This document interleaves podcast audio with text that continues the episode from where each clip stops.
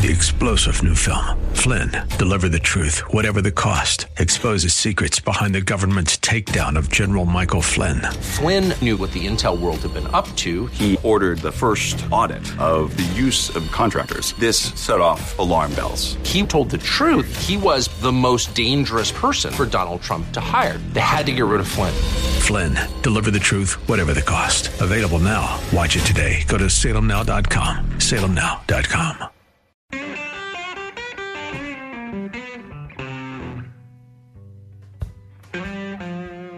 Okay, so what is the fuss over Ohio Senate Bill 83? Uh, the guy who has proposed it is named uh, Jerry Cirino.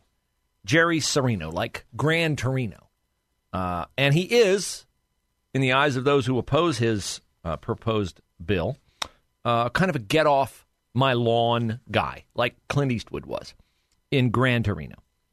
Senate Bill 83 is evil and horrible and terrible and awful in the eyes of all the uh, wokesters who came out to protest it because it could cost universities money and official recognition. Now, if there are two things that universities love, it is money, spending it, and they love to pat themselves on the back with big awards. So if Jerry Cirino's bill is perceived as a threat to either one or both of those endeavors, well, then it is an evil bill and it must die a quick death. But if you really look at Jerry Cirino's bill, you, if you have a brain, say, mm, what's the problem? I kind of think that's a good idea. Number one, it would prohibit financial partnerships with China. I mean, that seems kind of like something that maybe would have been good to have a decade ago, maybe two decades ago. It would ban faculty members from striking. Okay, well, if you're paying for your kids to go to college, don't you want university professors to have to work? I mean, they could solve their employment dilemmas in ways other than penalizing your kid who they claim to care about, right? Uh, it would require tenured faculty to go through performance reviews, which could include student evaluations. Did you ever take a class from a prof who had tenure? I did. I took a, a folklore class at OSU from a prof who had tenure, and it was a clown show. We learned nothing. He came when he wanted to, was drunk half the time, stoned the other half of the time. Nobody could, in any way, shape, or form, figure out what this guy wanted. He was volatile. You never knew when he was going to snap, go off, yell, scream. He couldn't get away with that now, of course, but I went to school back in the day where you could, and he did, literally mock people for their last name. What kind of a name is that?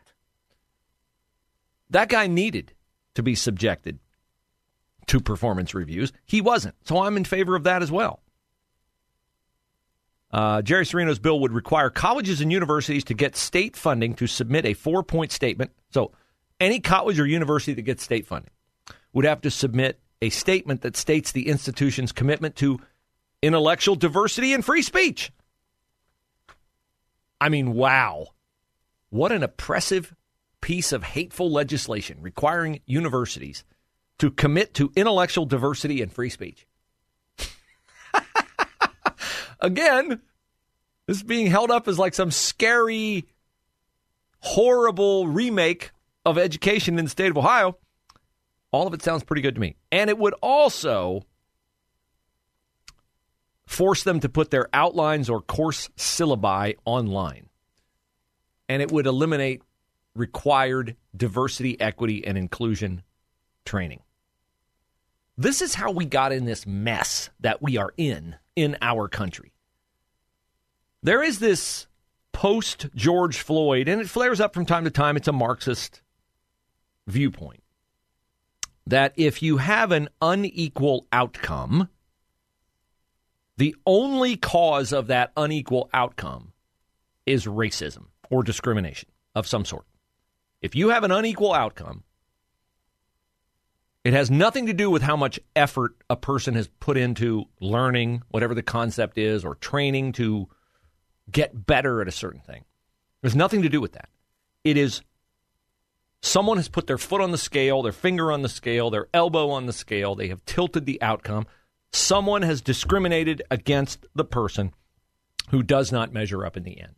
This is why we now have idiots at Ohio State and elsewhere saying we are committed to hiring 500 faculty over the next X number of years, and X percent of them will be black, indigenous people of color. B I P O C, BIPOC. It says nothing about we're going to hire the 500 best faculty members we can find over the next 10 years. That's not part of it. It's no, X percent of our population is black, X percent is Hispanic, X percent is Asian. So we're going to shoehorn our academic hires to fit those percentages because, I mean, if we come up with an outcome that doesn't exactly match our population demographics, then the only explanation for an unequal outcome is discrimination of some sort. This lie is written about in Heather Mac Donald's new book called When Race Trumps Merit. Bad things happen when race trumps merit. We see it all throughout our Columbus City schools. We see it all throughout our Columbus City neighborhoods. When race trumps merit, right? We don't arrest and incarcerate for long term kids who steal cars. Why? Because the juvenile court justices in Columbus say, oh, you're putting too many black kids in jail. You're putting way more black kids in jail than you are white kids. Well, race doesn't really enter into our decision to put anyone in jail. It's the criminal activity. Oh, no, no, no, no, no, no. Here's Heather Mac Donald talking about the rampant issues that we have because we refuse to face the fact that some people do things to drive an outcome, and that outcome often does not match up with population demographics, and yet we explain it away as not by individual decision, not by lack of effort, not by devotion to detail, not by anything other than by race. I look at this inner city culture and it is absolutely counterproductive. It is destined. There's there's no way you can look at this and think that there's a, any possibility of, of closing the skills gap. You have the hip hop culture that celebrates violence, cop killing, misogyny, drug taking, theft, bling, uh, and you have the anti acting white syndrome, which says that if you're a black kid and you're actually taking your textbooks home to study and you're not going and running the streets, you're acting white. And then you have an enabling elite that has lost confidence in the bourgeois values. I was just today walking through Times Square in New York City and, you know, going past a strip joint. And I remember the halcyon days of the 1990s when Giuliani, Mayor Rudolph Giuliani, transformed the city by saying, I'm not going to apologize for bourgeois values like neatness, getting porn out of Times Square, not having people colonize the sidewalks, expecting law and order. You you jump the turnstiles, you're getting arrested, and we've lost confidence in that. And we're not enforcing public order. And the elites have said, well, maybe we'll still kind of try to live by traditional norms when it comes to our own child rearing, but we're sure not going to tell anybody, especially blacks who now have a 71% out of wedlock birth rate, which is cataclysmic. It is it is it is impossible to civilize young males with 71% of black children being born in a fatherless home. We are not we have lost the confidence to say children need their mothers and fathers and there's many reasons for that. There's feminism and there is also gay rights. Let's let's be honest. If you say that children need their biological mothers and fathers you will not only be accused of dissing the strong women who say they can do it all and be single mothers just fine you're also dissing the lesbian couple and everybody's terrified to do that. Now she obviously is speaking truth right there but there would be a large number of people and they are grifters benefiting off the lies that a disparate outcome is driven by discrimination, not by individual choice, not by poor family structures, not by the things that she outlined, not by basically the things that now are labeled the patriarchy. Oh, that's antiquated thinking. I mean, you can't expect a, a, a woman needs a man like a fish needs a bicycle, right? Women should not play uh, subservient maternal roles. Men should not be the disciplinarian in the home. And they nitpick generalities that have for decades applied to culture and kept culture orderly. They nitpick it and in do- so doing destroy it.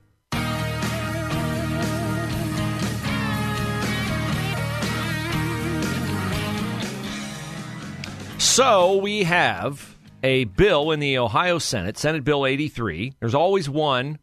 This year, there's actually a couple that have really riled up the left.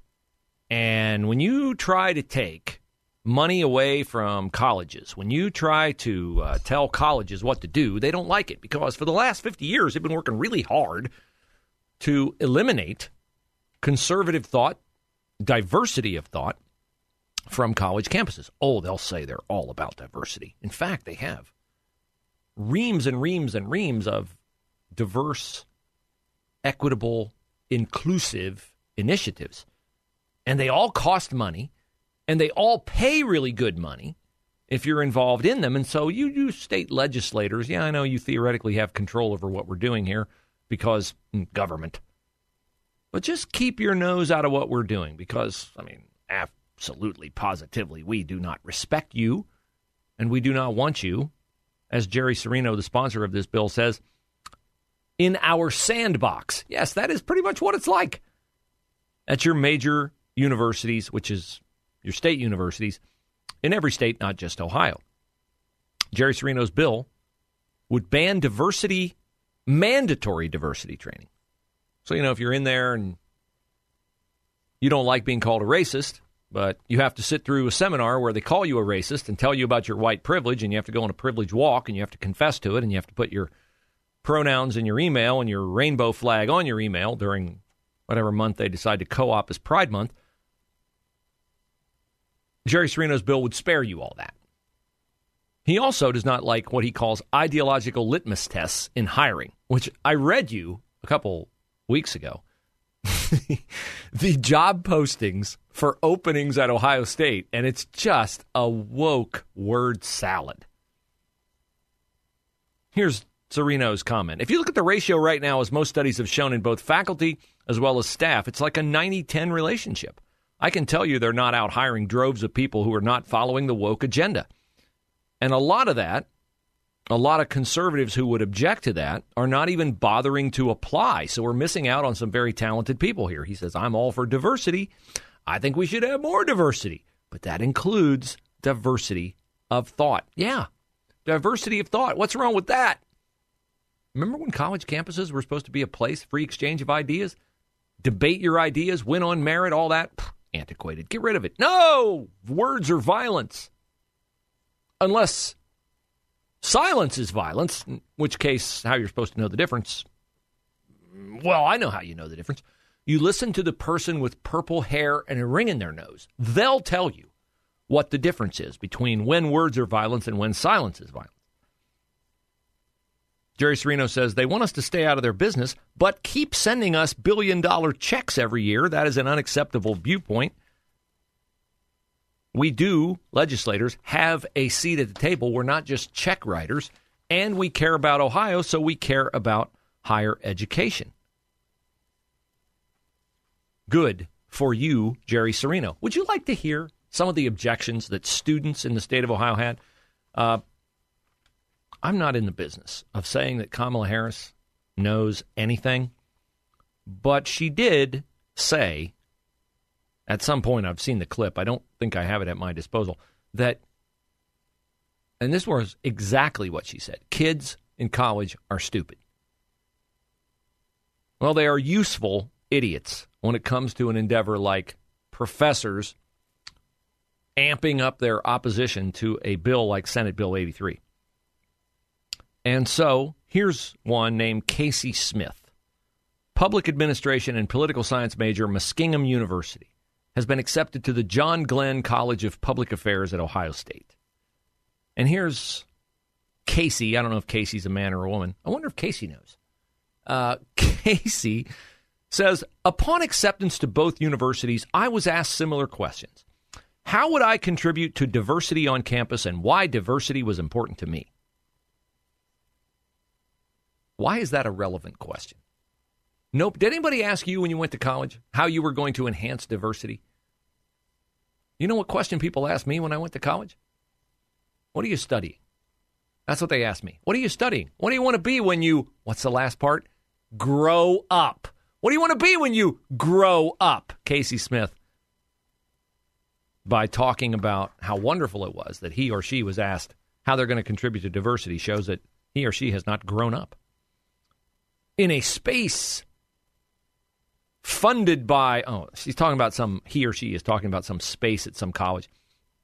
And he or she says, I was able to help create a space that embodies acceptance and unity. What does that even mean? What does that even mean? If I said to you, hey, Bill, or hey, Wilma, would you go over there and create a space that embodies acceptance and unity? What would you do? I bet Casey would know what to do.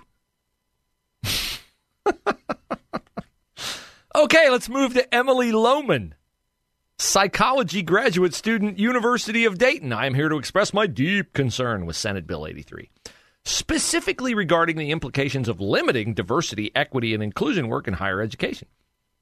Not only does this threaten students' ability to self reflect on their own lived experiences. Huh? How would a bill threaten someone's ability to self reflect, which is redundant, and just reflect, how would it limit your ability to self reflect on your own limited experiences? Emily, are they inside your head? Are the conservatives at the state house inside your head? And if you're sitting there at Starbucks with your latte, ruminating on your own lived experiences, how are they going to stop you from doing that? Emily, you are seeing ghosts where no ghosts exist. Um, she says diversity, equity, and inclusion provide a space for individuals who have different perspectives to share their life experiences. I bet not. I bet not if a guy comes wearing a MAGA hat, you'll be too interested in hearing about his life experiences. She says if we do not prioritize input from diverse populations, Wrong. Why do you have to prioritize it? Why isn't including it enough? See, I have no problem with including it. I want to include it. I want to include different perspectives. I don't want to prioritize it. I don't want to put my finger on the scale and tilt the outcome toward one. I don't want to say that a black person or a Hispanic person or an Ethiopian person or a white person, I don't want to say that anybody's opinion is more important than another because of their skin color or because of how they were brought up. Include it all. Prioritize none of it. That, that is what is meant by equality, but that is not what is meant by equity. Equity is equal outcomes.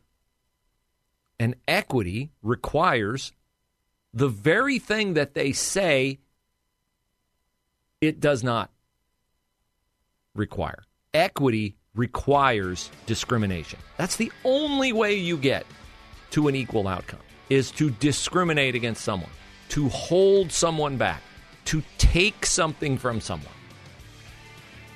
Now, we will see this play out in an interesting story that if the sexes were reversed and if the races apply that if the races didn't apply that do apply, this story would be national news. It's right here in Ohio. You haven't heard about it but I'll tell you next. Three star general Michael J. Flynn, head of the Pentagon Intelligence Agency, knew all the government's dirty secrets. He was one of the most respected generals in the military. Flynn knew what the intel world had been up to, he understood its funding. He ordered the first audit of the use of contractors. This set off alarm bells. The explosive new documentary, Flynn, deliver the truth, whatever the cost, uncovers the facts behind this scandal. Flynn told the truth. He was the most dangerous person for Donald Trump to hire. I find out the worst enemy that I'm going to face in my life is right here in America. They took my assessment and they wanted me to change it. And I was like, I'm not changing it. They had to get rid of Flynn. With in depth interviews, archival footage, and never before seen personal records of the man behind the headlines. I just felt like I was drowning. Flynn, deliver the truth, whatever the cost. Available now. Watch it today. Go to salemnow.com. Salemnow.com.